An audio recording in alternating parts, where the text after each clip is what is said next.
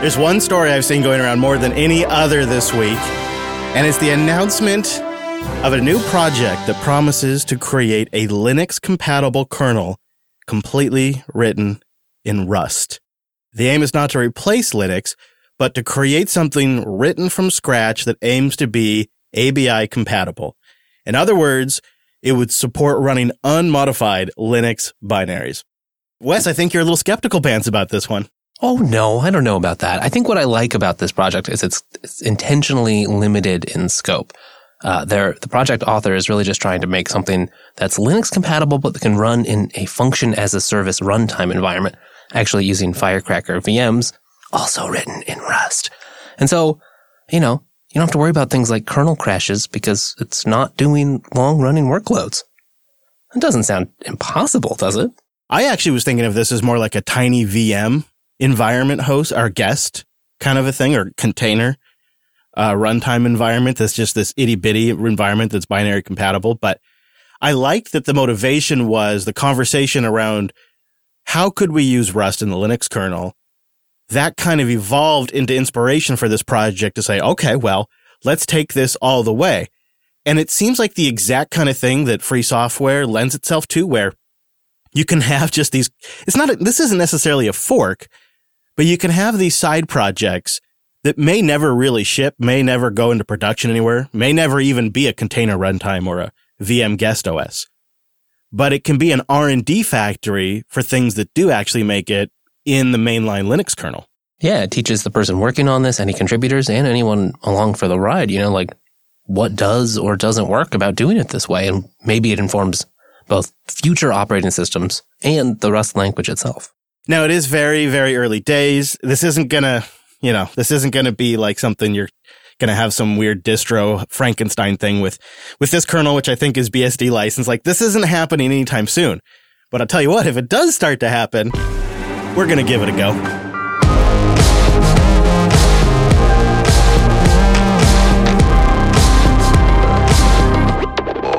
Hello, friends, and welcome back to your weekly Linux talk show.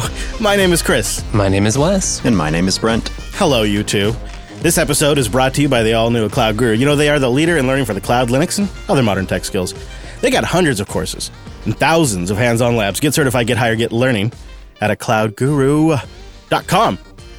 Well, coming up on the show today, it's Fedora 35 release day, and we're making a whole theme out of it. We're going to have a project check in with Matthew Miller. He's going to tell us what's going on over there. We're then going to do our exit interview with Fedora 34. We had an opportunity to give it a spin later in its life cycle, and it's a totally different Fedora. So I want to have that chat. And then it's our review of Fedora 35. We'll tell you what's new, what's different, what works, what doesn't work. And then we'll round out the show with some great emails, some picks, some follow up, you know, all that kind of stuff that we do. So before I go any further, I have to say, time appropriate greetings, Mumble Room. Hello, Virtual Lug. Hello, Hope you're doing well. Man, hello, everybody. It's nice to be back in the studio this week. Uh, everything's back to normal. I'm no longer in the woods. I don't even think it's raining right now. You're right. It finally stopped. Oh, man, that's been nice. Although it was raining on the drive in. So it's really only stopped while I'm in here. But that aside, I mean, the weather does suck, but I, I kind of have I kind of have an idea. And maybe this is stupid with with it getting close to the holidays and all of that, but there is an opportunity at the Museum of Flight here in the Seattle area to go see the new Mars rover and the Linux copter, you know, like their clones. They have a whole Mars setup right now at the Museum of Flight.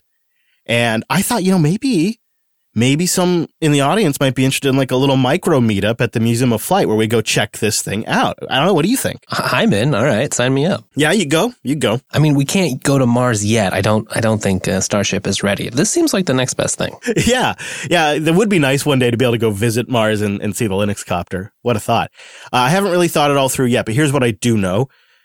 The copter and the rover will be there October 30th. So they're there now through April 3rd, 2022. And I think maybe we should pick something in there sooner than later with the holidays, but let me know if you'd like to go and do a little micro meetup at the Museum of Flight, linuxunplug.com slash contact, or the Jupiter Broadcasting Telegram group, jupiterbroadcasting.com slash telegram, or on Twitter at ChrisLAS. Let me know. if you'd be interested in a little hyper local meetup. I know this doesn't apply to 99% of you out there, but what an opportunity. I thought if some of us got together and went down there, Wes and I could bring our microphones, we could capture a little bit of it and we'd, we'd share it with you guys. So it kind of be like you went. Um, but I don't really have any other details than that. I guess I've been back for what, two months and I'm jonesing for a meetup again already. I guess that's how long it takes.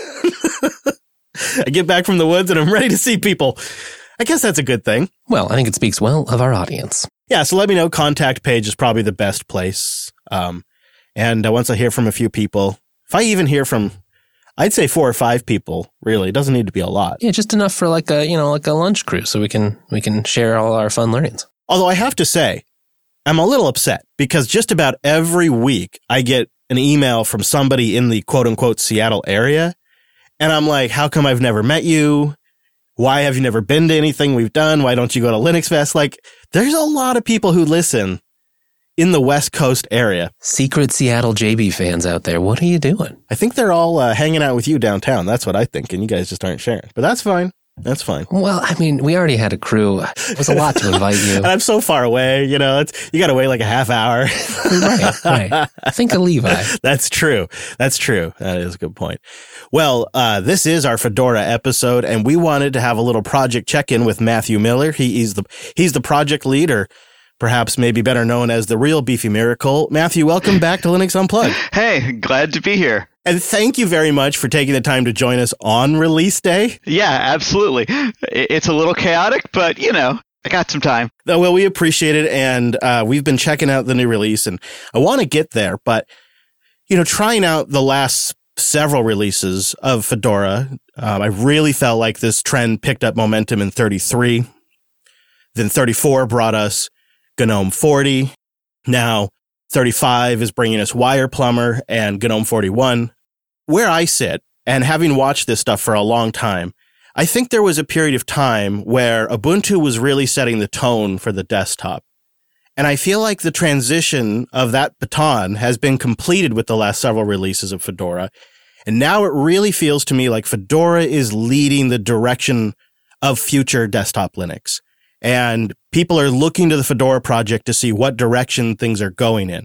And as a result of that, I think we're seeing some better traction with things like Wayland and Pipewire, and the entire ecosystem is improving as a result of that. And I think it contributes to that momentum. And I'm curious if you see this from where you're sitting at in the project and what your, and, or maybe you think I'm wrong, but just what your observations are about this trend. I'll take it. Um, I think people in Fedora uh, have been working on these things for quite a long time. You know, longer than that. Um, I, I, won't. I won't speak bad about the other Linux distributions at all, or, or you know, I'm gonna try to just completely avoid the comparison. But um, I think it's often the case that we've had a hard time um, getting those out to users. You know, in a timely fashion. We struggled with you know meeting our own schedule for a while, and we've uh, despite a one week delay this time, it's fine. Um, you know, we've really been uh, meeting our six month schedules really reliably, which helps. And we've been doing a better job about, you know, kind of talking about the things we've done. There's been a lot of cases where, you know, people working in Fedora, people in the Red Hat desktop team, like actually made stuff that ended up, you know, being headline features in other distros first. Um, so we're actually, you know, getting it, getting it out and talking about it sooner. Uh, so I think that's part of it. I think, but we generally have a lot of new, positive, growing enthusiasm and energy around Fedora as a project overall, and I think that you know reflects in what uh, both the actual technical output of all the people working on it and you know just kind of all the polish around it that goes into making a release and then uh, in delivering a good experience to everybody. So I'll get to my experience in a bit, but while we're on this kind of trend line here, I'm curious if you could fill in the details on how something like the following will work for Fedora. So I've been noticing that Red Hat's been making a lot of significant hires that are going to have a big impact on future desktop features at some point. You know, it's, I mean, it's very early because they're just opening the positions, but I've, I've recently seen uh, positions open for HDR support on Linux. I've seen more positions open for improving 3D and, and Vulkan and, and NVIDIA. I've seen hiring in, in, in all kinds of areas that are really like the, the, the low plumbing of desktop Linux. And it, it, they're Red Hat hires, but that work that's going to be developed, that must be happening in Fedora. Is that correct? Actually, generally that work uh, we try to make it happen as far upstream as possible because um, it's the right thing to do and it's less work for Red Hat really in the long run, uh, even if it sometimes feels like harder work up front.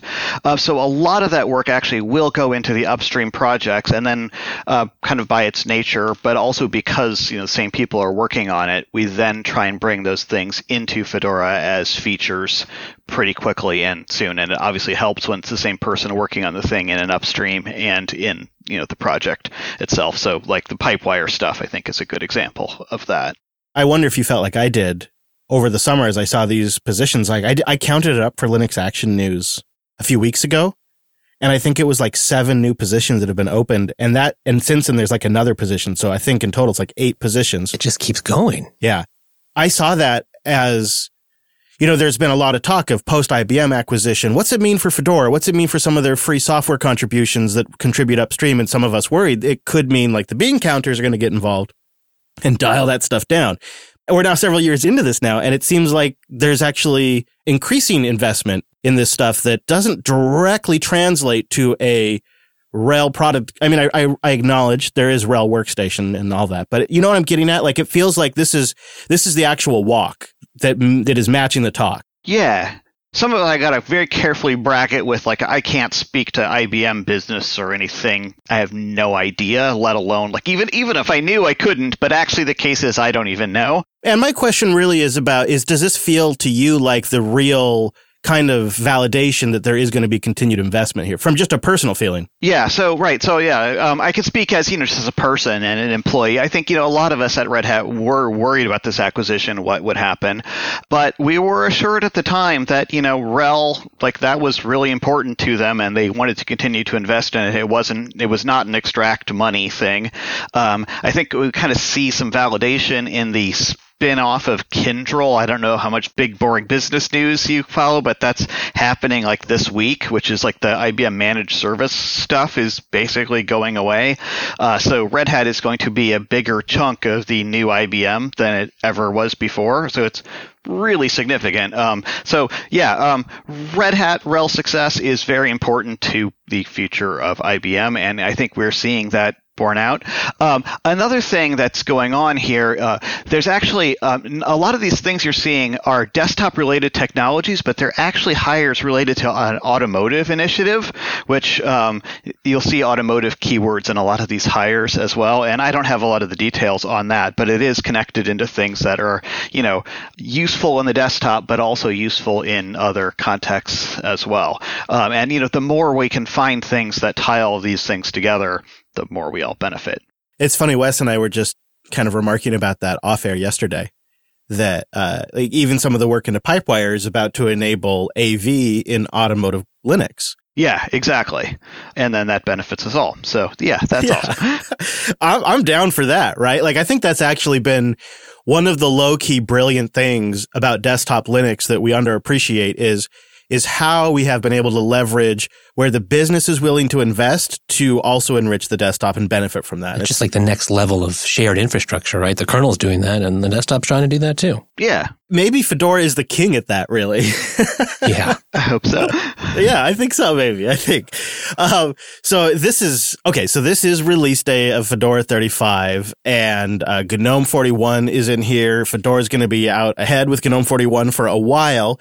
But when you look at the release overall, Matthew, I'm kind of curious just personally personally, as a longtime Fedora user, what's jumping out to you? So yeah, on the desktop, I switched to it when the beta hit, so it's like I have to remember back to what's new. Um, but I, I, really do feel like this is a really like a polish release, and not in a bad way. Um, where uh, GNOME 40 had a lot of changes, and then there's a lot of things that are responding to people's feedback about that. Like one of the things that's a big change that I appreciate is there's a setting for the multi-monitor uh, workspaces now that wasn't there originally, um, and also a lot of little little things like that were looked at and addressed. Um, I think like the new power settings, things like th- those are some nice things that kind of build on features in GNOME 40 before. So I'm glad to see those things.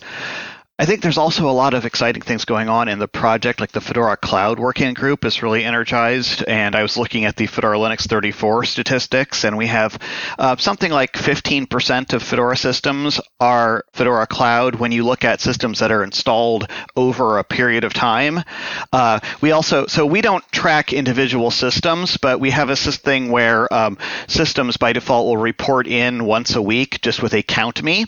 And so we can tell if a system, and it, there's no UID or anything attra- attached to it, so we can't actually tell which systems they are, but we can kind of get a difference between the number of systems that just show up once, like test systems and so on, or systems that show up beyond that. So of those test systems, uh, 30% of them are Fedora Cloud, and like another big chunk of them are Fedora Container, not surprising. So it's interesting to see like how much non-desktop use is going on in Fedora as well, which um, I think uh, is important because like I was talking talking about that synergy and you, synergy is a terrible business word, but just that like thing we get when we've got lots of different uh, things working together in the same project. Um, if we, we become just a desktop OS, it's kind of harder to get all of the investment you know, from Red Hat, but from everybody uh, who has all these different interests working together in one thing that lists everything. So I think it's exciting to see even though the cloud stuff isn't desktop focused, I think it will help lift up desktop Fedora. And just like the enthusiasm around desktop Fedora and GNOME and so on kind of helps, I think, support that enthusiasm around our cloud offering as well. That wouldn't even be there if you know, the desktop weren't there and people were not paying attention to that. So I think it all works together really nicely. Well, you can see that maybe with uh, cloud shipping Btrfs as the default file system now, right? After kind of having proven itself over on the workstation. Yeah, yeah, great exactly that. That's exactly what I was thinking, Wes. Is like, I wonder if, I wonder if some of that adoption is because of that Btrfs switch. I've never really thought about it in the use case of like on a VPS, but I actually, now that I'm working through that, I could actually see the logic. Just like the data integrity stuff, I, I appreciate that from my photo collection, right? Like I want to know if some bit rot flipped, like that's, that's important. Um, and you know, like the send receive stuff is pretty nice as well for server uses. Yep. So um, I just overall, uh, I just wanted to. Uh, this isn't really a question so much as I just wanted to pass along how impressed I was at how complete the ARM ISO felt. I, this is the first opportunity I've ever had to download an ISO image of of a Fedora ARM release. Usually, it's like I get an image file and I flash that to an SD card. And I've never really gone through like the complete process like I would for a real x86 computer is how I put it where I get an ISO image and I run through the actual installer and I install it on a computer, but I, I had a chance to run it in an ARM VM and I don't think people would, in fact, in fact, now that I think about it, my son didn't even realize he was on ARM Linux. I, people, you just wouldn't know. It feels like a very complete implementation. And you maniacs have all kinds of architectures you support. When I go and look in the, in those, uh, download folders, I'm, I'm just amazed at the amount of ISOs you must be spinning out. Yeah, if you if you have an S390 mainframe, yeah. IBM Z, like we've we've got you covered. right. Uh, I, I, I know some people who have you know, power system lap or the workstations. Is it a laptop? The Talos system? I don't know. I've never actually seen one. But oh yeah, right. Yeah, right. There is a tower that, um, too. Yeah. Yeah. Um, but yeah, what you were saying, like this is actually um, been somewhat hard for Fedora because this has always been our aspiration. Like we, when when we have another architecture, uh, we want to make it an equal thing and make it, um, like you said, just like you don't need to know you're in a different architecture. You get a full, the full, powerful, complete operating system. And so some of this stuff where um, other distributions have been content to have specialized kernels and stripped down versions, um, which there's nothing wrong with that. It's just a different approach. And so, and sometimes we've been kind of behind because we're not able to get everything out so quickly because we want it to be so complete. Um, but then the final result, you know, when, when it gets there is is you have an amazing, fully functional operating system that you can know and understand and treat like something else. ARM is is now. I think uh, there's the RISC-V stuff, which is pretty interesting. I'm talking to a lot of people about that as an emerging architecture. I'm not going to pick any winners, but I find it really fascinating. It's you know it's an open you know basically an open hardware implementation, open source hardware, um, and there's a lot of enthusiasm around that. So that's not an official Fedora architecture right now, but there are some unofficial official builds of it, Uh-huh. um, and we're looking at bringing that on maybe as a uh, at least as a shadow architecture, and then maybe official sometime in the next few years. So I think that's pretty cool. That is really exciting. I love to hear that. And I love that you just got your eye on it. Well, Matthew, will you please relay our congratulations and our gratitude to the entire Fedora community? They've created another fantastic release and thank you for taking some time to come join us. Yeah, absolutely. And I'll be very interested in hearing what your experiences are. So I'm going to run off and do some other things, but I'm going to listen to that later when I get a chance. Thank you very much. Linode.com slash unplugged. Go there to get $100 in 60 day credit on a new account. And you support the show, right? It's like saying, hey, thanks, Linode, for supporting my favorite Linux podcast. It's really what makes this work is you guys go there and Linode is willing to offer you something pretty substantial in exchange. I mean, $100. That says go try it and go form a real opinion, right? Like they could give you $15 of credit. You could start to get a first impression, but they're giving you $100 to really go try this thing. They've been around for 18 years, making this the best way to run applications on Linux. If it runs on Linux, you can run it on Linode. They are our infrastructure. And I suppose I could go get locked into one of the big, huge hyperscalers who has a totally custom, weird system. And I could just, just spend money like crazy as people download podcasts. Or I, I could go like buy some rack space somewhere in some colo. But I mean, that almost feels like caveman stuff. Like that's what we did back in the 90s, right? I mean, and, and when you look at Linode's pricing, it's 30 to 50% cheaper than any of those hyperscalers. And you're going to get $100 from our offer to actually really try it out. It's a great way to try out new projects too as things come along. It's like my R&D place for sure. It's when, when you look at the invoice that comes in, like some months there's like all these weird R&D servers that come on the next month they're all gone. And I'm just kind of messing around with stuff all the time, but I also noticed in the news today that Zoom announced the free versions of Zoom are going to get ads now. Yay! Ads in your Zoom meetings. And this is maybe just one of those windows of opportunity where you can say, Hey, y'all, would you rather switch to something free that we can host ourselves and have control over? Because Linode's got a one click deployment for Jitsi.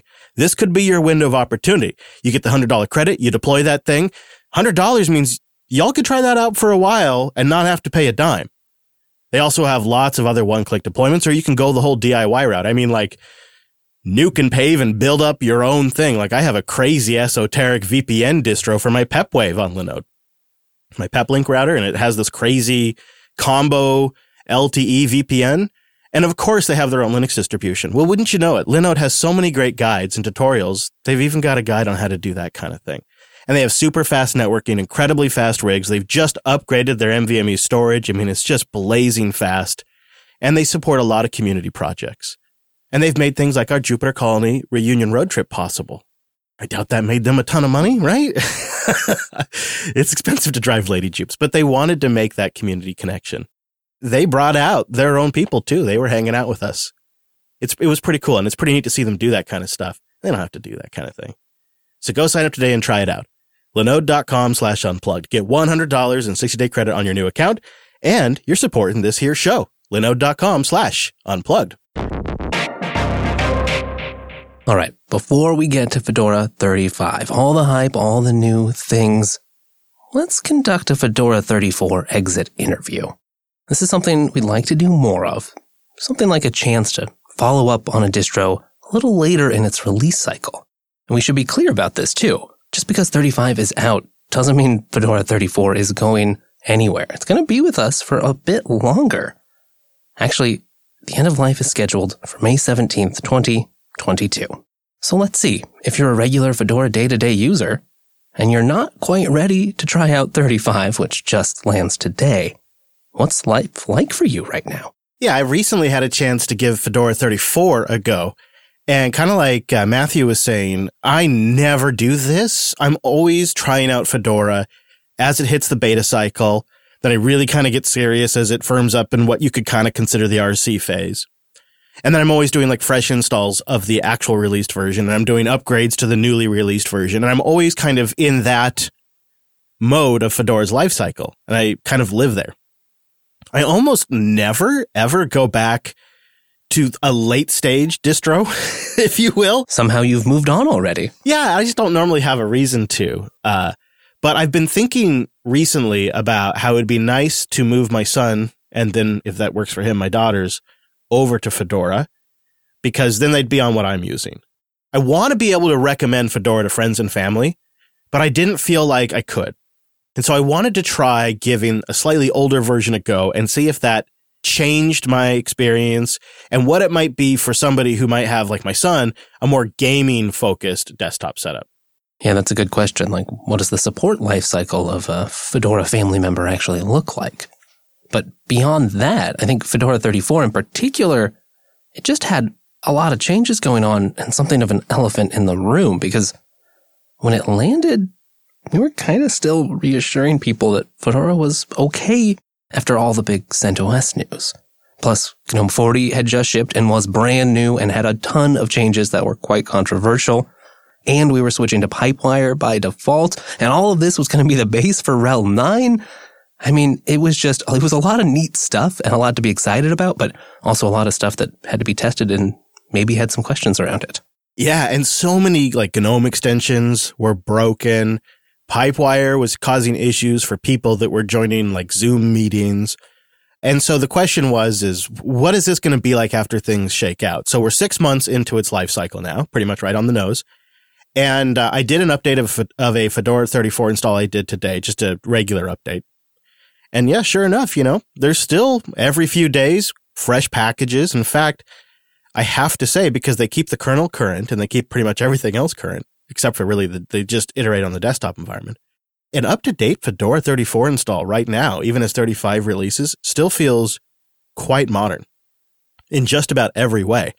Uh, but the thing that's kind of nice now is just about all the critical, if you will, for lack of a better term, GNOME extensions have caught up to GNOME 40 now. So the situation there's a lot better. And I noticed a significant improvement for third party software for Fedora 34. Like you can go find prepackaged RPMs for Fedora 34 for like a commercial application or a popular open source app, or they'll have their repository already updated. Yeah, exactly. All those things that you're kind of understanding when you're trying out the beta, because of course they don't have support yet. And then, oh, yeah, eventually they do update. And the other thing too, Wes, is like a lot of the guides are just not all of them. Some of them are still hor- horribly outdated, but a lot of guides have been refreshed for the new version of Fedora. And so by that point, six months into it, like if somebody's going to update their guide for Fedora, they've done it at that point. And that, those, all those things, they're like, they remove paper cuts to switching. And I, I actually think a Fedora release six months into its release cycle is sort of sitting in a, in a special sweet spot in the Linux ecosystem where it's got a lot of kinks worked out, especially if you grab, you know, fresh packages. Uh, it's got pretty good third party support and community support at that point. It's still, because it's Fedora, a very modern install and you've still got months of support. so you could just ride that for at least another six months and then upgrade to the next version that's now becoming the old version of Fedora. I, I, I think it makes a life a little easier. And I think this is the one. That's the version of Fedora, the one that's about six months into its life cycle that you can recommend. And I've teased people before that say, Oh, wait a few months when you're looking at it for like a family machine, just wait a release. That's what you're saying, huh? Yeah, right. Wait a release because each each release gets 13 months of support. So you got some buffer time for everything to kind of get worked out, and they don't care if they're on the latest and greatest. That's just it. You're right. Most people don't care. I mean, we care, but it's it's not necessarily rational. yeah, yeah. Part of it's enthusiasm driven for sure. Uh, but you know, I but it also means I could wait a little bit on my main machine, maybe three months after release, update a little bit before everybody, do a little checking around, see how things are going. You know, like there's, I kind of, I like this idea that maybe my main rig that I'm on, maybe three months into that final six months, I upgrade and I, I figure out what, what needs still to be fixed or what, what works fine. And then when the next release drops, I upgrade the kids' machines. And then, of course, you've got, you know, you've got Stream in the mix too. If you have something that might need to be even more stable than that down the road. Yeah, true. There, that could be interesting. A, a CentOS 9 stream for a family, for family and friends, perhaps. But when we were trying this out, we wanted to give this an honest go. Like, could I give this to friends and family? And what I envisioned is bringing everybody to Fedora, put everybody on Fedora, and put everyone on a tail scale network, which is a WireGuard mesh VPN solution. All right. So you've got everyone there. You can access everyone's machine just right over Tailscale. That makes sense. Right. Super simple. So it's if they need if they need support, I can SSH to their machine. But I wanted to go a little bit further in that and I wanted to do remote desktop support. And I love RustDesk, but RustDesk is X11 only. No. And, you know, in Fedora 34 and in Fedora 35 on GNOME, the Wayland supports, it's really nice. It's, you get a better experience now. And I don't want to, I don't want to go backwards for them. I know, right? It's sad to say in some ways, but uh, when Wayland works, it works really well. Yeah, it's smooth as butter, but not butterfast, but butter. But, uh, I, so we were digging around. You and I were doing this, uh, I think after we did land one day and we found that, uh, the recommended way to kind of do this now on Wayland with GNOME Shell is to use the RDP server that's built into GNOME Shell that I think uses Pipewire and all this kind of stuff on the back end. But we discovered that it's not actually shipping yet. Some of the documentation talks about it like it exists, but it doesn't actually fully exist yet. Yeah, so like you might see this, you can enable the remote desktop stuff, but by default, it just exposes it over VNC. And we gave that a try, but it's VNC. It's not going to be great over a remote network. At some point, they added via free RDP, RDP support baked in as well. But yeah, there's just no, because this is Linux, there's just nothing exposed graphically right now. And setting it up and enabling it and providing default credentials, well, there's a guide, but it's not exactly simple. It wasn't horribly bad. Like I think we ended up pulling down a few things from GitHub and building them and then moving them around, right? And then, and then maybe we had to start something with systemd. So there, uh, there was some futzing. Yeah, you're right. We did have to, there's like a little script that's posted. We'll have it linked in the show notes that you got to compile. And then that lets you configure like the credentials set up so that you can put a password on it. And then you go in and modify it with dconf some settings. And then I think, yeah, we just logged out, logged back in. It did work though at the end of the day. That, that was the part that was pretty nice. It, it seemed decent. Oh man, it worked really good. If you had the right RDP client. Like we tried a couple of them, and I, I, I wish I would have written down the one that didn't work very good. I want to say it was Remmina, but I'm not sure. But if you got the right RDP client, like Microsoft's RDP client, or uh, there's there's like XRDP, there's a couple with the right settings, it's impressively high performance. It's much better than VNC. I think it was near real time because we had the laptop and we had the remote machine right next to each other. It was there was just a very very slight lag which makes me think that if I was supporting them over a remote link, it'd probably be fairly usable. Yeah, that's that's the test. I just need this to work a little, and uh, it would work for Family Support Machine. I think. I think it would actually do the job. So I, the only problem is, is, and I haven't tested this yet. Dang it! Now that I think about this, I wish I would have. I'm not sure if this is going to break when I go from GNOME 40 to GNOME 41. And I just did that on my machine that we we did this test setup on. So after the show, I'll see if RDP is still working on it. We've got some follow up to do. Yeah, I should have thought of that. I was just, you know, I was so focused on getting the upgrade and so worried that it was going to break my Fedora 34 install because as I was going through this little journey to see if this was a usable setup, what I ended up with at the end of my Fedora 34 uh, walk, if you will, is one of my all time favorite Linux installs. I really liked it. It doesn't happen very often anymore, but it became precious to me and I was worried that the upgrade would break it. Aww. I know. That's how much I liked the 34 experience six months into its life cycle. I, would say I was impressed, but it felt early days when it released. But six months in, it, it became my favorite setup I've ever had on that ThinkPad. It really, it really rocked. So yeah, uh, I, I think this is a really capable family distro if you just give it a little bit for the community to catch up to it. Because while Fedora isn't as just crazy moving forward as Arch, it is fairly out there on the edge of things. So, um, I don't know if I don't if this is just me being crazy, but Brent, I kind of actually feel like I mean, maybe we'll get into this in our review, but I kind of feel like this might be the perfect Fedora setup for you. Oh, tell me more. Why do you think that? Well, if, if somebody came to me, like I have this, I have, I always remember this conversation I had. I there was this buddy of mine who was this big time PHP developer. And he said, Chris, I, I am so frustrated with Linux. I just want to get my work done. And he said, I, I installed Ubuntu and I can't remember what it was. It was probably like 810 or something. It was a long time ago. And, uh, and he said, you know, this isn't working. That isn't working. My PHP environment is broken and went on and on. And so I, I introduced him to the Ubuntu LTS model. And I said, here's what you need to kind of, and this, so this is whenever the LTS was kind of new. So I don't know how long ago this was. And I said, this is kind of what, this is what you probably want to be running for your kind of workload. And, and Fedora doesn't offer anything like that. They don't have an LTS version. They have 13 months of support. And then, of course, there's CentOS Stream, but it's not really quite the same comparable desktop environment yet. Uh, but I think this, this model that we're talking about here, where you kind of, you ride six months behind release is essentially as close to an LTS model as you're going to get with mainline Fedora because the upgrade experience is pretty smooth and the reliability and community support is pretty high. So when you want to troubleshoot in the middle of the night, you can find a guide online.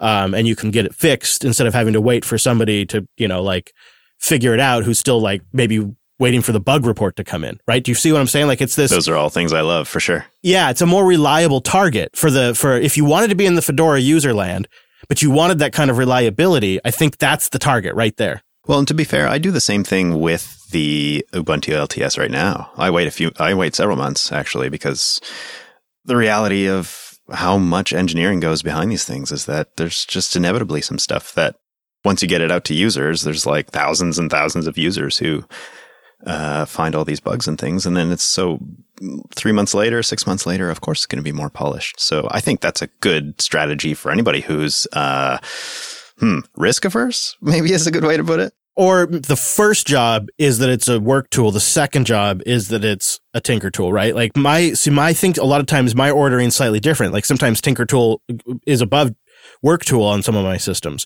but you don't have seven systems like I do, right? so you've got to, you've got to narrow that focus a little bit more. So if, honest, what I'm saying is if you came to me like we just met at an event and you and I didn't, you know, know each other and you said, Chris, what Linux should I use? I'm a photographer and I want to be very reliable and I have a lot of things going on right now and I need to be able to just open up my computer and have it work and perform well. I would today, if you asked me that, I'd say Fedora 34. I don't think I'd say anything else. I'd say go get Fedora 34 and bring it fully up to date. Unpluggedcore.com. Want to support the show directly? Go to unpluggedcore.com and become a member. You get the full live feed, the very long version of the show if you'd like, or you can get a nice cut down version with limited spots that Joe makes his full production. You know, it's got all the Joe quality. It just, uh, a little bit shorter runtime, which can be nice if you have a shorter commute. But you also are supporting the show. And on top of that, you're going to get access to special promo codes when we have new merch. If and when, I'm not saying anything, I'm not announcing anything, but I'm just saying, if new things were in the works and they were going to be announced, as a thank you to our members, we offer discount codes. So you can support the show, get discount codes on new JB merch, and of course you get access to the two feeds, the live uncut feed or the fully produced shorter limited ad feed. As just a thank you for everyone out there who supports us at unpluggedcore.com. Okay, I think we've stretched it out long enough. We got to talk about Fedora 35. It lands today, and uh, the way the Fedora release cycle works is they kind of have some target weeks, and they release when the blocking bugs have been fixed or a solution is in place. It's not so much a date driven release as it is things aren't broken so we can ship release. And I have to say I'm I'm actually completely fine with that model. And we just kind of watch the bug tracker because it's all out in the open and you all can kind of just follow along and find out when they're going to release. And yeah, you know, we get it when it's ready. Why not? Yeah, no rush. And this version features GNOME 41, which has been out for a little bit. In fact, it looks like uh, GNOME 41.1 is uh, just about just about out, uh, and it includes in GNOME 41 some improved power management options, which we can touch on in a little bit. Also, like uh, Matthew was saying, those new controls for how the virtual desktop layout, I guess is how I'll say it, works with virtual monitors, and uh, some more work on that RDP backend that we were talking about. And I have to say, the thing that I'm most excited about is the continued evolution of Pipewire in Fedora and WirePlumber as the session manager. So in Fedora 34, we got Pipewire. And under the hood, it was kind of just using some, some default hard coded logic. But Pipewire can do a lot more than that. And so what WirePlumber is, is it's a session manager that's going to enable future customizing that we might use here in the studio of routing audio and setting things up in a very particular way. Eventually, there'll be things that sit on top of WirePlumber. Uh, there's some graphical applications in the works right now. One called Helvum, I think, that is a GTK patch bay. It really actually kind of replicates the patch bay of the early days of the music industry, where you're taking a wire from one device and you're running it to another device. And that's in the works right now. And underneath that will be WirePlumber. And you'll be able to save different sessions. So you could maybe have like, this is my Jitsi meeting session where my audio comes from my microphone. And I also am taking audio from my other browser. So maybe like you have Firefox as your second browser, like I do. You could have a WirePlumber session that brings audio from your USB microphone and from Firefox and sends it in as an input device that you have selected in your video meeting. So you could play audio from your web browser into the meeting or from VLC. It's, it, it's going to give you this kind of flexibility. So when you hear us talk about Pipewire and you hear us mention WirePlumber, the session manager, what you're going to get as an end user if you're never going to do audio production is you're going to get that kind of flexibility. You can do a, a you know, a, a VoIP call with somebody and route audio in there and have your own soundboard if you want and have your own wacky zoo thing. Or maybe you want to screen share your web browser and you want to play a presentation and you want to capture the audio from that as well. Now you're going to be able to do all that kind of stuff. And what WirePlumber does is it lays down the session manager piece of this that's going to manage how this stuff works. Wes, am I, am I explaining this appropriately? Yeah, I mean, I, th- I think so. Because I feel like I'm kind of not doing a very good job explaining it. WirePlumber replaces the, uh, you know, some of the stuff that was built into Pipewire by default. That was kind of a, just a simple bare bones version. And, but you can think of it, you know, Pipewire has all these facilities, but you kind of have to make actual configurations of those actual sessions, actual arrangements of everything. And you need something that can help manage that and provide tools for other things to interact with it. And that's basically the layer where WirePlumber fits. So yeah, as an end user, unless you get into the details of Pipewire, you probably won't care about this. But this is one of those pieces. I mean, like I, I play around with Pipewire all the time, building it from source. I hadn't set up WirePlumber. I was still using the other stuff. This is like the area where Fedora is taking these disparate pieces and really thinking about it and building something more coherent together. Yeah, I'm looking forward to it. Neil, give me an idea of what we're going to get down the road in the future. Like WirePlumber is going to enable a lot more than we have today, but I don't think I'm giving it justice here. The biggest thing you want to think about when it comes to WirePlumber and Pipewire is that what Pipewire actually does is quite a lot more than what people see right now. So Pipewire can manage audio sources and audio sinks. We're all familiar with that part. We introduced that in 34 and uh, the other part that it has that we've had for quite a lot longer, but we've just really not talked about it is the fact that it can manage video sources and video sinks. So this means, for example, if you do a screen share through the Pipewire Portal API to redirect an application or whatever, like you know how that AppX RDP Window FX, I Remote FX thing that Windows has, you can do something similar with this. And the cool bit is because Wireplumber is a session manager for Pipewire that can manage sink sources and sites, you can do programmatic redirection of those things too. So you can do things like um, orchestrate the connecting of various different sinks and sources for video as well as audio from various sources like a camera. If they're going through libcamera into pipewire out or a screen share or an application share or any of these other things. Like for example you were talking earlier about remote desktop through rdp and yes it does use pipewire underneath. Pipewire and WirePlumber contribute to supporting the ability to do these sorts of things. In the future um, if there's interest and development around this you could also see things like uh, an implementation of something like Windows' RemoteFX, which does you can do per application shares and screen sharing or replication on like remote connections to applications. You know, like you could have a more powerful server computer running GNOME on it with the application running there, and then you could screen share the application itself back to a weaker thin client. Those kinds of things become possible. There's all kinds of interesting things that you can do for VDI use cases, for instructor cases, for screen shares, for video conferencing, for music production, for um, cons- concerts, for whatever you want when it comes to AV. There's a Pipewire pipeline in there. Hmm, I love the sound of that. And we're going just a little bit at a time, but overall, when you look at other initiatives in the past, I, I think I'm pretty happy with the with the rate of progression. There is a known bug right now. Some people have no sound after they upgrade. We'll have a link about that in the notes. It's essentially maybe for some reason WirePlumber didn't start appropriately. Uh, so if you have that problem after you upgrade, there is a note about it. It's a known problem, and a note on how to just quickly start it up. It's not that bad. I guess I lied. You should know about WirePlumber. Yeah, maybe so.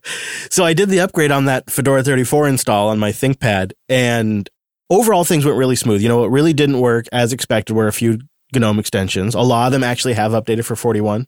That's nice to see, but not all of them. So, you know, you're going to get that if you upgrade on day one. But, and I'm really happy to see this, if you have that new GNOME extensions app, when you log in for the first time to uh, GNOME 41 on your recently upgraded Fedora session or whatever it might be in the future, maybe it's Ubuntu or Debian or whatever, Arch, uh, um, that extensions app will give you a notification that says, Hey man, some of your extensions have updates and aren't loaded. And if you click it, it launches the extensions app and that extensions app gives you an overview of which extensions have been disabled, which ones have updates again. And then it puts a banner along the bottom of the application that says, the next time you log in, I'm going to update some of your extensions for you. Would you like to log out now? And you hit that and it logs you out. You log back in, they're up to date. And if they're compatible, they're up and going. Um, my dock extension, for example, hasn't been updated. My tray icons, I had tray icons reloaded. That hasn't been updated yet, but anything that's pretty essential to the use of GNOME Shell for me, that's been updated, which is a pretty minimal set now. And then I have like a nice to have set. So that's good. I mean, outside of that, really no issue. I haven't tried RDP yet, but all of my apps work. I think Flatpak's doing a fair amount of the heavy lifting there. The dream of containerized applications alive in Fedora 35. Yeah, and I think it's I think it's a good use case for things like Slack and Discord and Element and all the other there's a few other ones that are electron based that i have to have open. And you know shipping them as Flatpaks kind of makes sense. I, I kind of like having them sandboxed as well. And so that just all goes really smooth. Works pretty well for me. But uh, i didn't uh, have quite the same experience brent did because i think brent you tried out the plasma spin right yeah, we were talking about, you know, last week talking about which one I should try, and we kind of went back and forth. You said, "Oh, you got to try the the GNOME implementation because it's fabulous. Obviously, you're a big fan of it. I actually decided to try the KDE spin because I'm super familiar with KDE and I have to say that I've hardly spent any time in modern GNOME. So I thought I don't want it to be so different of an experience that I'm not really focusing on the usability of it or the distribution itself. So I decided to try the KDE spin. And as some context, I will admit, Neil, that I haven't used Fedora for more than like a few minutes ever. So this was my chance to really dive in and and Chris has been basically talking really positively about it for a few years now. So I thought, okay, now's my chance. So if you want to find uh, what I ran, which was Fedora 35's pre-release KDE spin, it's actually a little confusing to find. Uh, if you go to fedoraproject.org, it just kind of redirects you to the main releases. So you have to go to spins.fedoraproject.org. I found that as a someone who wasn't that familiar with Fedora to be kind of confusing to find. And I tried it on some bare metal. I had a have a ThinkPad X240 that I guess I found in my basement that I wasn't using. and so I decided to uh, throw that on a USB uh, and give it a go directly on SSD. I didn't know anything about Fedora, so I did dive into the docs first, which I think is probably a good idea. Um, one, the most uh, worrisome thing was about how to update packages. I know it used RPMs, but I didn't quite know how to go about doing that. And I loved the documentation. It was good enough. Like it w- went into enough detail to get you where you wanted to go, or, or I should say, get me where I wanted to go with my level of um, knowledge about Linux and stuff. But it wasn't so exhaustive that it was hard to find what I needed. So kudos there for whoever's writing the documentation. I really, really appreciated it. I also, uh, here's a skill testing question for you, Chris, and you, Wes. Um, do you know what DNF actually stands for? Oh, man, yes. I do, but now I've forgotten now that you asked. I feel like I could like stall and be like, well, you know, it was uh, inspired by Yum, which was the Yellow Dog update manager. Isn't it like the dandified package manager or something That's like right. that? Yeah, course. something like that, right? Yeah, I chuckled there. And so I thought, okay, Fedora's going to be fun. I, I really appreciate this. And I know Yum has a lot of history and I don't really know it that well, but I've heard a lot of good things about DNF. So use the KDE live disk. And uh, usually my typical method to do this is I have my main laptop in front of me, and then I have some friend's laptop or family member or some laptop I'm playing with. And I like to use my main system and just do a VNC session over to that other system. So I have the keyboard that I'm used to and all of the programs, and I can look up, you know, notes in my regular applications. And from the live disk, uh, that didn't really work for me. And I was sort of, I was like, okay, well, it presented a black screen. I was like, okay, this is likely a Wayland thing because I knew that was an issue in the past. So I can do without that. So I continued with the Anaconda installer. And I know a lot of people say it's kind of clumsy and stuff. And I thought it was fine. It was actually kind of nice and it was pretty visual, which I appreciated. Uh, I did notice there's encryption as an option, disk encryption, which I love. Uh, and I always put that on laptops because I do a lot of traveling and stuff. So that was a really important thing for me. Another thing I appreciated was that it told me my password was awful by doing a dictionary word check, which is such a small little thing. But I think for new users, Chris, like you're suggesting for family and stuff, that's actually really nice. Um, I was using a terrible password because I didn't care to, you know, it was just a testing machine. But um, that was actually a really nice thing that I think everyone should have. So uh, there was one question or a warning that I didn't understand, and I'm going to read it to you guys. And e- even on Mumble, I want you to try to figure out what it means. So this was in the encryption section. So I was encrypting, doing some disk encryption.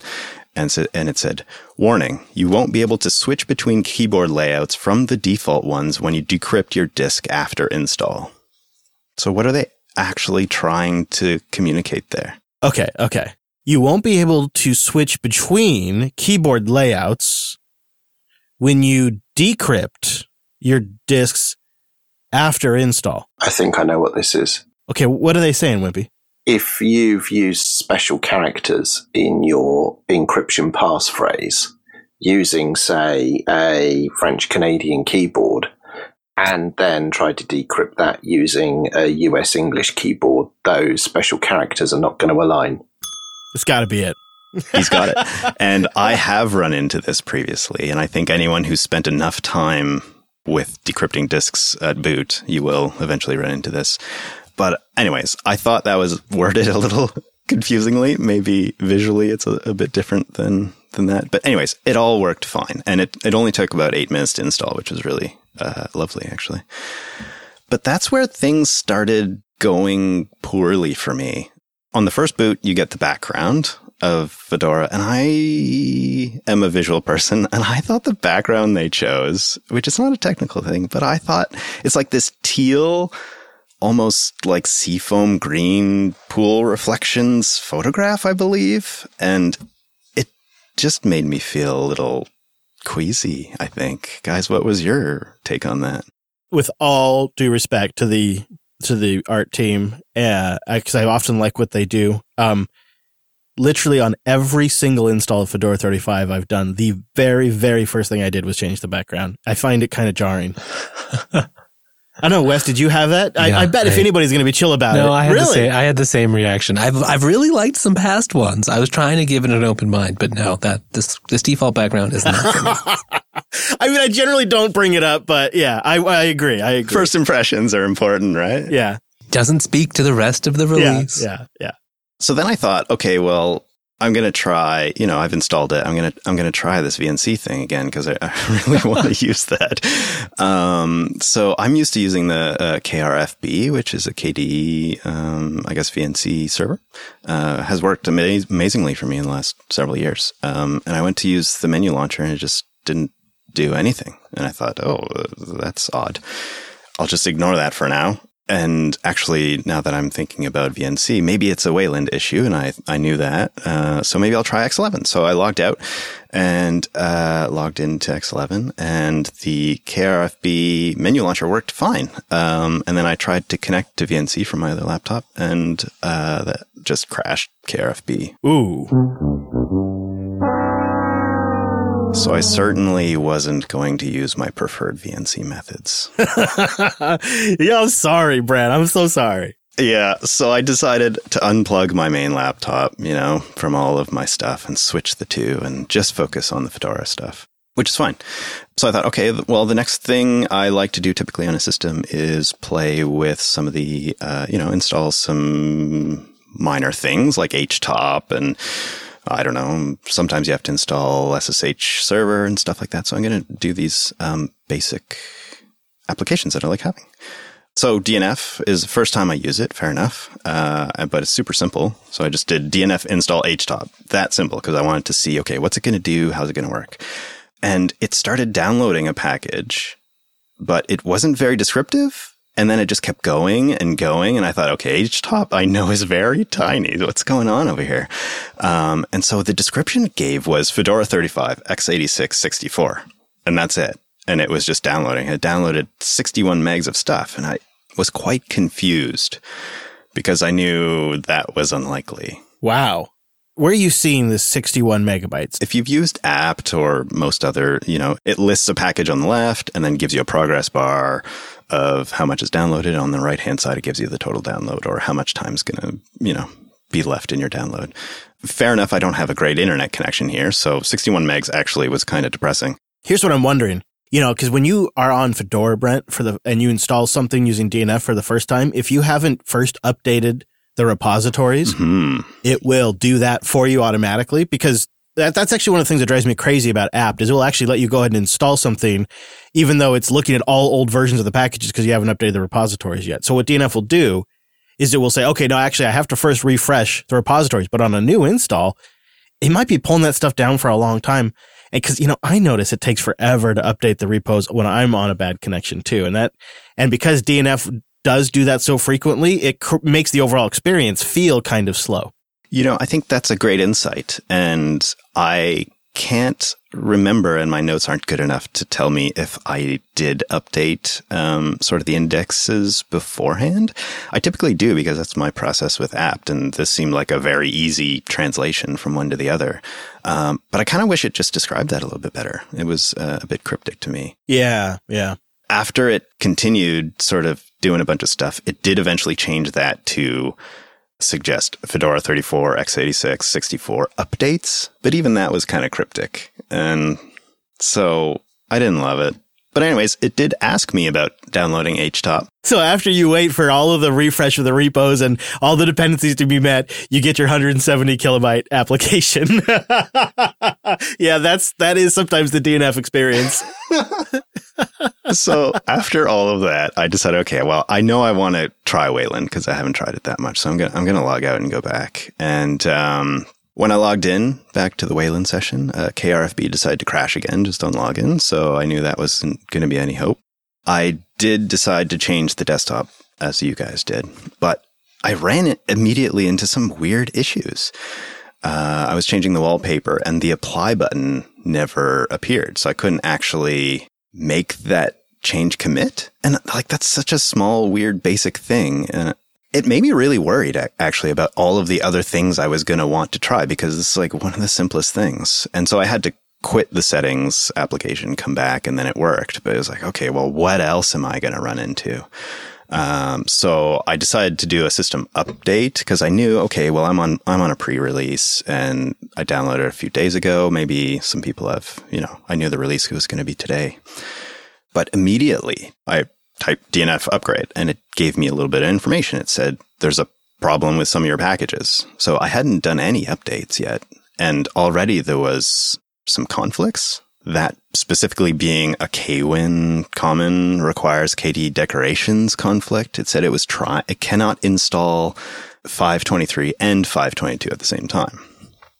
And literally this is a brand new system. I hadn't done a single thing. So that too worried me because what was going to happen next. I bet you got caught right in the switch over to the newer version of Plasma. Perhaps. That's definitely a, a beta thing that can, what can happen sometimes, although it's not common, is some of the packages land, but not all of the packages land for the next version of Plasma. That could potentially be what happened there. Right. And and now that we explore this here, I'm seeing how this likely led to all of the other issues I ran into. So I updated the whole system that way and rebooted and then things just things just did not work. Like abysmally did not function properly. Oh no. yeah. I hate to say that because I was so excited about this, but uh, upon reboot, I tried to log into Wayland and I just got this login loop and it never ever would log into the desktop. So I was like, okay, I know I can try the X11 session. So I did manage to get logged into the X11 session and I thought, okay, I'm going to get some work done. So I plugged in my external monitor and this was the beginning of the end. The super key on my keyboard didn't even open the menu, which is really frustrating. And then the taskbar oh. was on one monitor, but then the menu, when I clicked on it, appeared on the other monitor. And none of the window controls were available on any of the windows, which is probably that conflict that I ran into because uh, it had to do with KDE decorations. So that's likely the issue.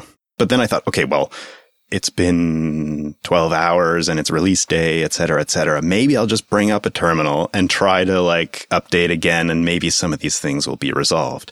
And so I, you know, control alt T to bring up a terminal and I literally got only the toolbar functions. I did not get a terminal. I did not get window decorations to move things around. So I, it was just, that was the point where I said, I can't go on. I can't, I, there's nothing I can do. I can't even troubleshoot this thing. Like, uh, so I had to give up and that made me really, really sad. Oh no. There's a lot to this and there's several, I think, really important lessons here. And one of them is this is why betas are not like for production use.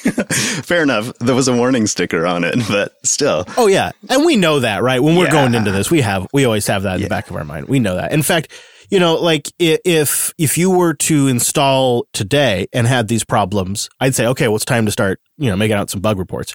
But I think what you got caught in is a beta transition that does happen. But I think that's a good thing for people to know listening to this that if, if, if say someone is basing their impressions on that, they got to give it a little bit. Uh, and this goes back to what I was saying about if you caught this, say six months in, you, you installed Fedora 35 in six months, I bet you this entire experience would be smooth as butter for you. All that stuff's completely worked out. And that's where I think it makes that, that's where it's really in a sweet spot. It's in a special kind of place. It's in a special sweet spot for desktop Linux six months into its release cycle. And right now it's still early. I think too, one of the other things you probably got bit by is there was some, and I have a vague recollection.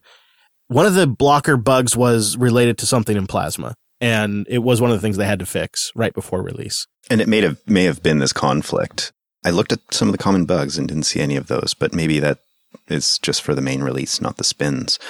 And I think you're right. Like I liked the experience, errors aside, enough to give it another try after, you know, maybe in a few months. Wouldn't that be an interesting thing to do is do a follow up review with it in a bit and try it again and see what it's like? Well, how about we do that? Okay. All right. We do that. But one thing that I worried about, and maybe that will change my perspective in a few months, is how distributions treat their, you know, this is, this is an official spin and it seemed pretty officially busted. Like maybe I'm one of the only people who ran into that.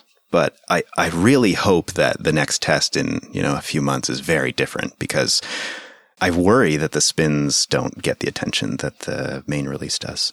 The plasma spin has been on a on a trajectory of becoming more and more serious for the Fedora project. Like now, for example, a a serious bug in the plasma spin is a blocker for the entire Fedora project, right? That means that they're not going to release the GNOME version if something's wrong in the plasma version. So they are they are taking it very serious now, but and they might they might push back on this, but I'd kind of argue that wasn't always the mindset. Uh, but I think what you have here is sometimes very late in the in the phase they have to fix something, and that was something they were working on. But we'll do the follow up, and we'll see how it is in a little bit. And you know, one at some time, uh, one of these days, I'll get you to try out uh, my uh, GNOME setup the way I have it, and see if you like it. Yeah, I could use a tour. I'd appreciate that. Oh yeah, maybe you you bake him an image, you just ship it over there. Brent flashes it on, tries it Chris's way. Could do. So, Mr. Payne, you got your hands on Fedora 35. What'd you try? What'd you think? Yeah, well, I, I played around with the uh, you know the main GNOME version a little bit, but then I thought I'd I'd go even more out there than Brent. I played with Kinoite. Oh yeah, right. There's Silverblue version that's plasma based. Yeah, come on, immutable desktops, for everyone, including Plasma. and Flatpaks for days. It's been a while. You know, I have played with Silverblue, but it's been a while. I, I, was it 33? I don't think I tried it for 34. So it has been a little bit, but I, I was pleasantly surprised. Now, you know, I love, don't love Anaconda, but it, it does work. It works just fine. It did seem like the Kinoite install took a little bit longer, but other than that, it felt just like a normal Fedora install. Of course, things get a little bit more interesting when you have to do some updates or start messing with the file system or packages or anything like that. Because it's a mutable rpm-ostree based system. It's, it's really neat. I, I think this could be a great development workstation.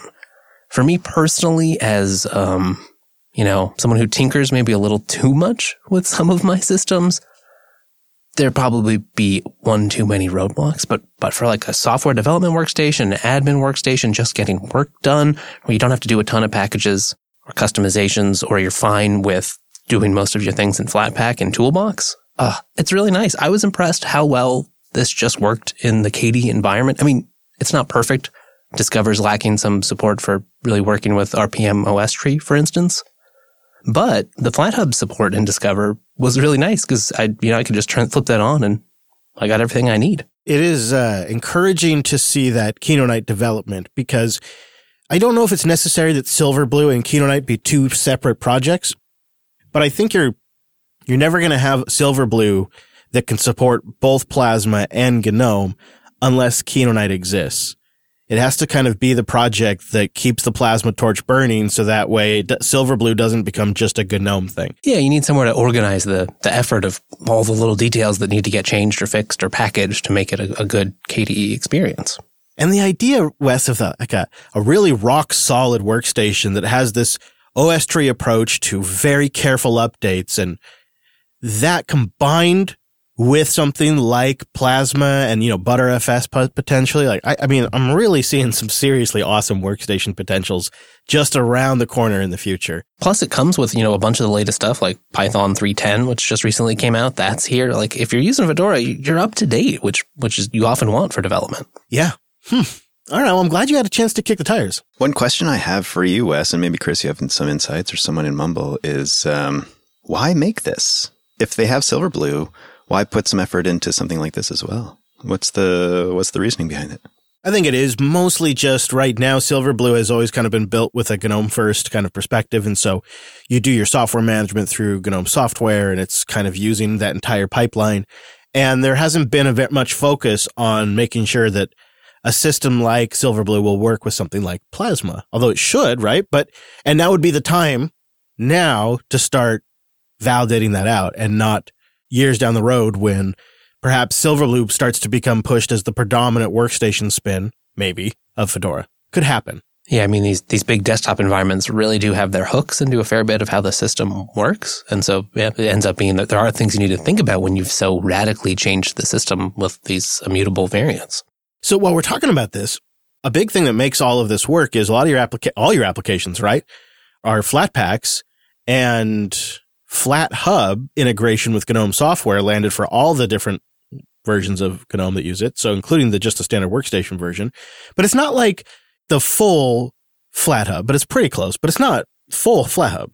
Explain this. Yeah. So, I mean, you can still, of course, enable FlatHub as you always have, you know, by, by manually doing that. But, but now Fedora's providing a filtered list of stuff from, from their own repository that they've sort of gone through and, and approved and made sure that doesn't cause them problems to include. It's an interesting start, and it means that, that some of these applications that you might want are already there without having to do anything. And that's, that's really nice for a new user. Yeah. And of course, they do have that filter public, which we'll link to in the show notes if you're curious. I was like, well, what are they filtering out? Uh, it's in there. There's nothing really all that surprising. In fact, it mostly just seems like obvious organizational stuff. But it's nice to see them including the FlatHub because FlatHub has really grown. Uh, it has, if you haven't been over there in a while, go pop it up in your browser, flathub.org, and take a look at just like the new app section or something like that. So having that built in to GNOME software is a pretty solid experience. And I'm glad they did it, even if they have to take out some stuff for platform reasons or legal reasons or or whatever it might be. And Wes, you noted we've got ButterFS on Fedora Cloud now. That's good to see. Yeah, right. It marches on. Go, go, a little ButterFS, go. And, nice to have if you are using um, Fedora Cloud. Does seem like a good sort of polished release all around. There's other stuff in this this release that we talked about, like um, making sure that user services are restarted after upgrades, which is especially important when you're doing all kinds of audio stuff like Pulse Audio or Pipewire running in the systemd user level instead of at the system level. They've also started shipping the Power Profiles daemon in Fedora Workstation, enabling it by default. And it's just those little things, you know, those little things that the distro's thinking about for you that make Fedora, you know, a little more like a mainstream desktop and a little less like an Arch setup. Yeah, real quick. This Power Profiles thing's interesting.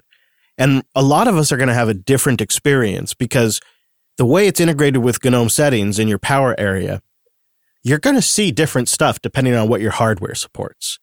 And it's even integrated in with your thermal sensors and whatnot. So, for example, if your laptop's running super hot, it doesn't make high performance mode available. It'll even have a little grayed out text that says, we got to wait here. Your laptop needs to cool down. Something to that effect.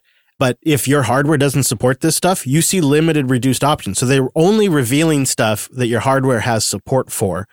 But it also means that a lot of us see different things. And I know this is true because I've tried it out now on VMs and several different physical boxes. They're all different. the ThinkPad has the sweetest integration. Like, I, I think, Wes, I sent you a screenshot where it's like high performance mode has been disabled while the laptop is in your lap. what? Yeah, that it's impressive, honestly. I mean, it also kind of speaks to the added challenge that these, you know, desktop environments, Linux distros have to, to work on all kinds of hardware and make an interface that can work in all the situations. So we have the link in the show notes to go download, plus a link to some of the common problems people are hitting right now. But we'd also love to hear your experience, what you did to make things go smoother. I'd also like to know what didn't work so we can put the word out. Head over to linuxunplug.com slash contact and fill us in on your experience and your tips and your tricks. Now we are kind of running out of time, so we're going to just do the picks really quick because we got something super cool.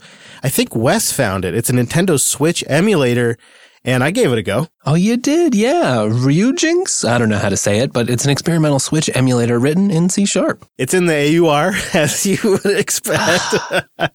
uh, and so I gave it a go on the Archbox.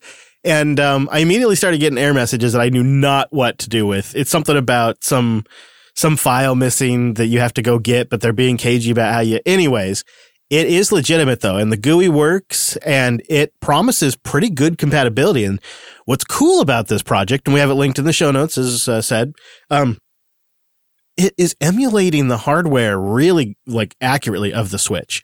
So game compatibility is good. It's like pretending to be the right ARM CPU and the right GPU, and it's getting a lot of that right. So even things like the newest Metroid game that just came out appear to be working in it.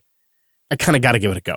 It recommends you have a system with at least like eight or 16 gigs of RAM, which probably most of us do, and, uh, you know, some CPU. Yeah, this is really neat. And it looks like they've got a pretty nice website set up, uh, as well as a blog. And I always find the, the work that goes on behind the scenes to make this kind of stuff possible just fascinating. It's worth a, worth, worth a read. I have to be honest, when you linked it, I was like, oh, another one of these, huh? You know, I was that guy. but then I went and checked it out. And I'm like, this looks legit. And so I went the next step and gave it an install. And I mean, sure enough, it installed and I got the GUI launched, but then it just sort of, uh, it just sort of broke on us. Um, all right, but we got to wrap it up there because we're going kind of long. Uh, I, would love to have you join the Luplug. We do that on Sunday, every Sunday at noon Pacific in our mumble room. You can get the time at jupiterbroadcasting.com slash calendar. And remember, it is time zone wonkiness because Europe does the daylight savings now ahead of the US. So keep that in mind. Uh, that's why I just say go to the calendar page. And you can get our Mumble server details at linuxunplug.com slash mumble. We'd love to have you join the Luplug. And then who knows? Maybe you got a Tuesday sometime you can join us live because we do the show live on a Tuesday. See you next week. Same bad time, same bad station. Yeah, that's right. Noon Pacific, 3 p.m. Eastern. JBLive.tv. You got it. You know it. Wes knows it linuxunplug.com slash matrix if you'd like to join our matrix community. And we'll have links to everything we talked about today at linuxunplug.com slash 430 including all kinds of extra goodies in there. You never know. You never know. It's like we back it up with the links. We got the documents to prove it. It's all over there plus our contact page or subscribe the whole shebang. And it's going to render in your web browser. It's incredible thanks so much for joining us on this week's episode of the Unplugged program, and we'll see you right back here next Tuesday.